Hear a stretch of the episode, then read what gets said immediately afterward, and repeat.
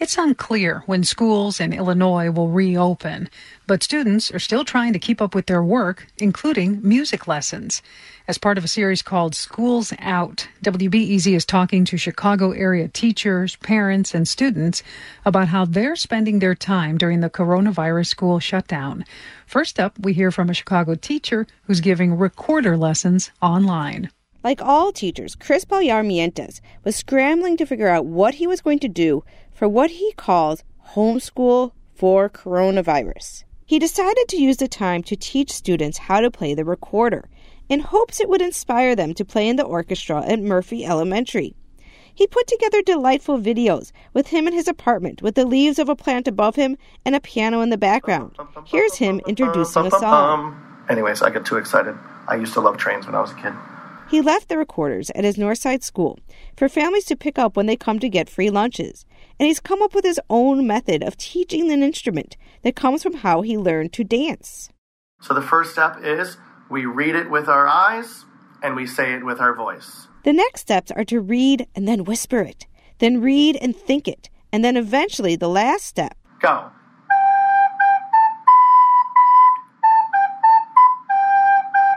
Ballarmientes has gotten rave reviews from students and parents all over his Google Classroom page.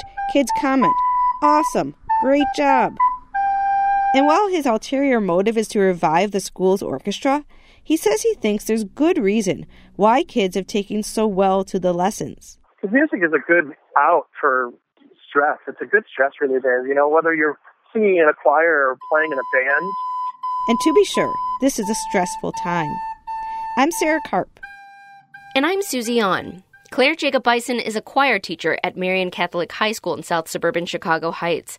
She's been doing e-music lessons with her students who, for now, plan to perform at their spring concert scheduled for early May. I guess they're just so worried that they're not going to be able to do what they love, which is performing. And so that's kind of the aspect that, you know, we're trying to stay positive. That's Jacobsen, along with her seven-month-old daughter, who tends to make an appearance in some of her e-classes these days.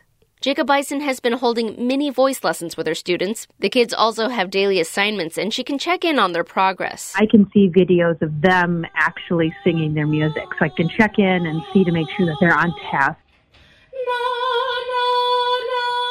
She says some of her students say it's a little hard to practice music when everyone is under a stay-at-home order. One of my students was doing their recording or a Google Hangout with them in their car because they were like, it's too loud in my house.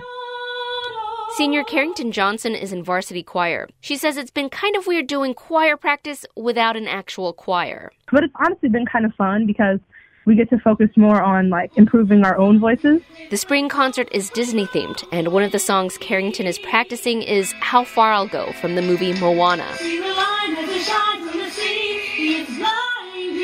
It's about a girl who longs to see the world beyond the island she's bound to, which might be something many of us are feeling right now. Carrington has always loved music, but it's something she looks forward to now more than ever. It is kind of really relaxing, especially because I can't really leave the house right now, so singing is like the one thing I'm still able to do freely. Teacher Jacobsen says even if they have to get creative, they'll figure out some way for the students to perform. Susie An, W B E Z News.